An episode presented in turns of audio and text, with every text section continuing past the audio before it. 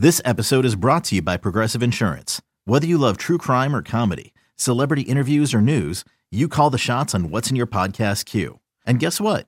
Now you can call them on your auto insurance too with the Name Your Price tool from Progressive.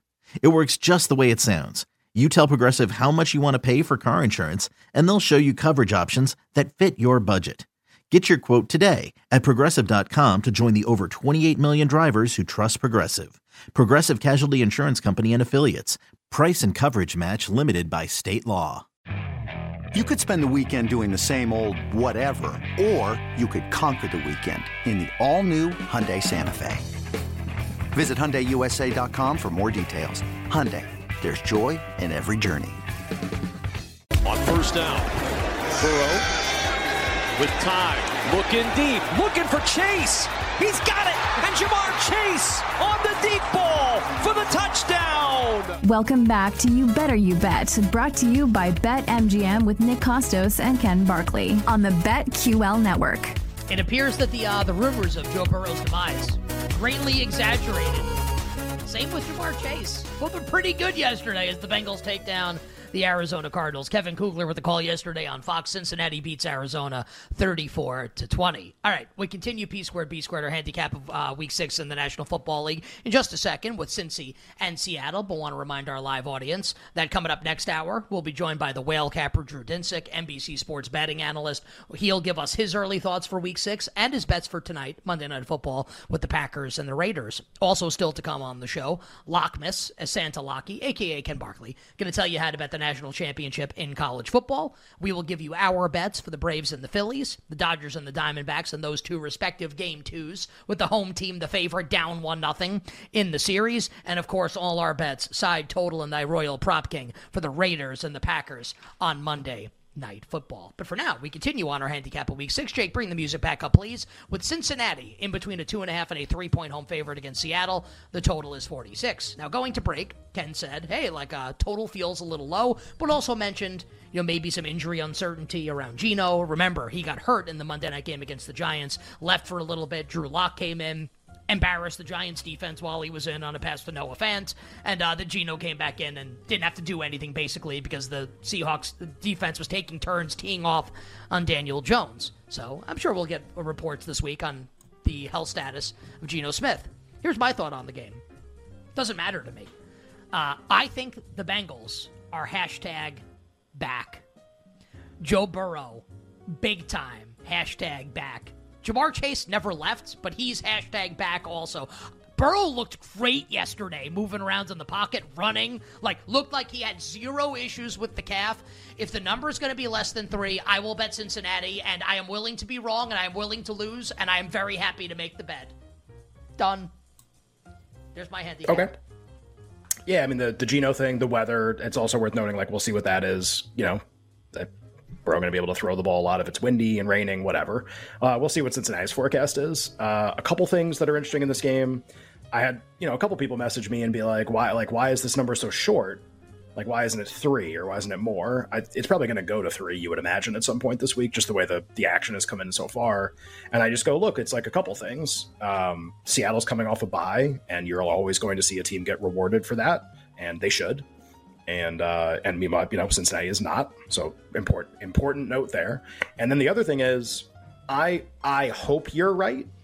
Like I bet a lot of Bengal stuff, and rightly got a ton of crap when they got smoked by Tennessee. And because like there was that wasn't the entry point to make the bet they got they lost that week. Like the, a better entry point would have been prior to the Arizona game, clearly. So I hope you're right, and you might be right. Uh, I think a lot of yesterday, I like I want to believe you. I hope you're right Arizona just makes everybody look like that. They just do.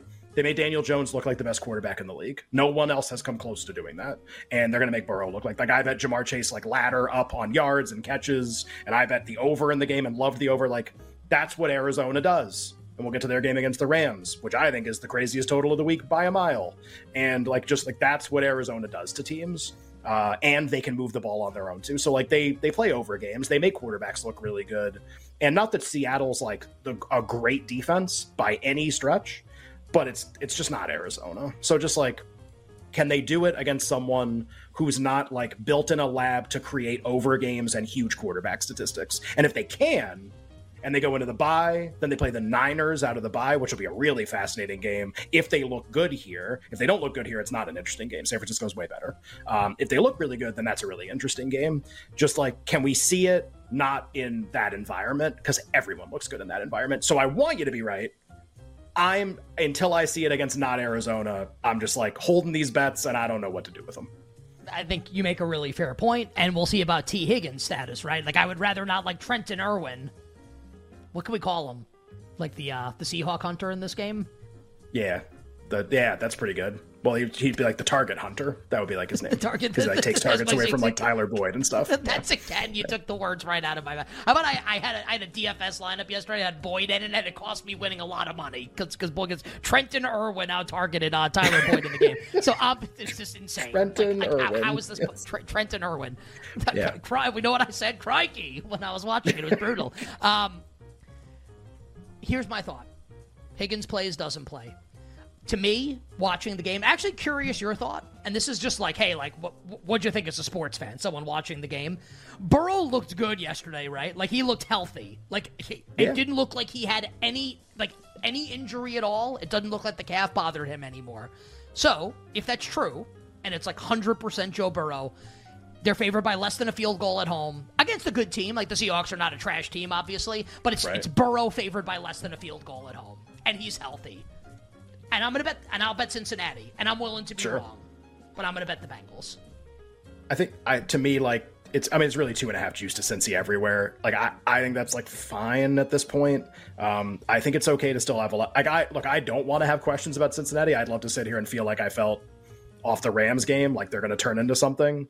But like the Tennessee game is really concerning, not just because you know they didn't score a lot and they didn't play well, and Chase got really mad after the game, but also because the defense was like a total disaster, and they played great offensively also like Arizona moved the ball on them a ton and scored, and it's Arizona, and they've been doing that to everybody, but like they did it to Cincinnati too.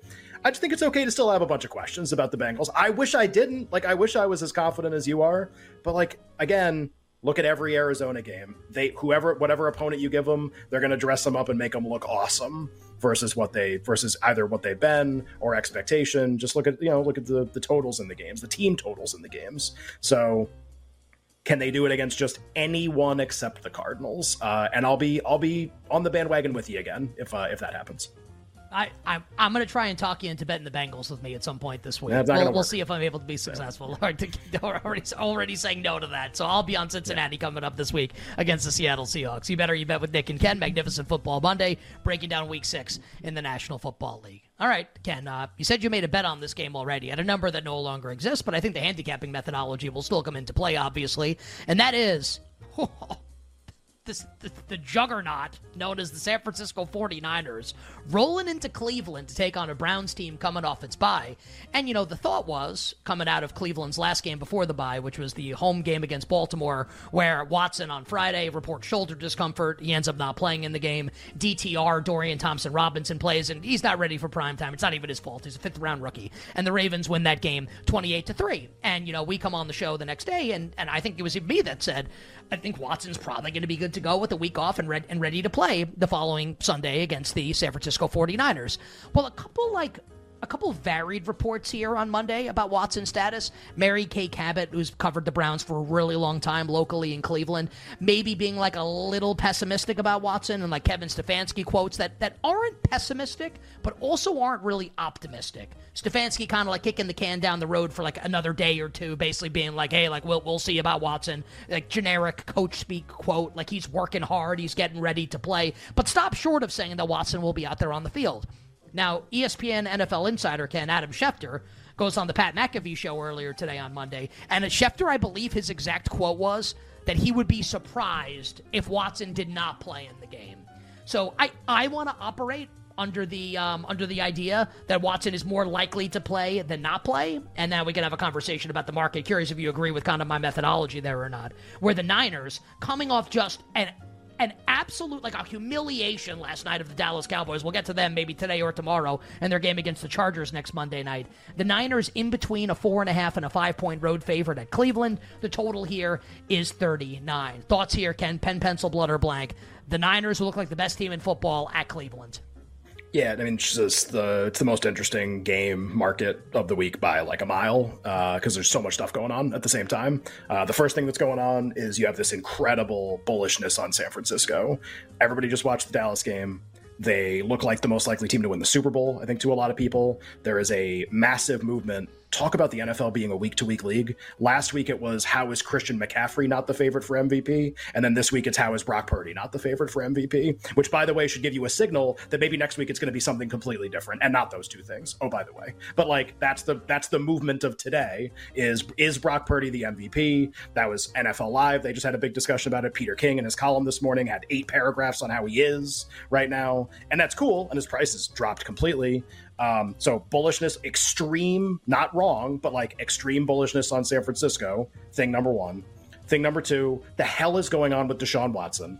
That'll impact the market for this game significantly. If it's DTR, you almost can't make the number high enough. Like you play the Niners up to like 14 in the I game if it's DTR, honestly. So 14, right? I so, agree. And this isn't a DTR number, obviously. It's a number that's adjusted up for the Niners. They've been adjusted up as the best team in the league, I think, because this number wouldn't have been this at any point in the season up to this point. But they've looked so good, they deserve that adjustment. So you know, a bullishness on the Niners overall, and the last data point we just watched them last night.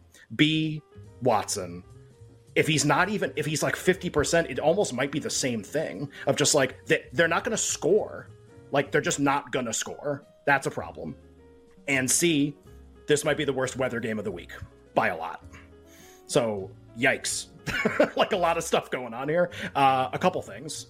This was just like uh, not just like something that I did. I bet the under at 40 and a half because it opened 41. I saw the forecast. I saw the Watson reports and I'm like, great, the total's going to plummet because nobody think people think he might not play, and the weather's bad anyway. And I'm just literally going to try to middle this. I have no idea what the final score of the game is going to be, or even if I like the total or not. Just like that's something I did at the start of the week. Just like a cool, like if you're looking at those kind of things early in the week, you can see stuff like this where the market for this game is literally like mostly 38 and a halfs now on the total like it's dropped two and a half points from open and two points from six hours ago. And it's probably going to keep dropping if the weather forecast gets worse. So, like, that's why the total's going down. Watson uncertainty, but that combined with weather, which is a disaster.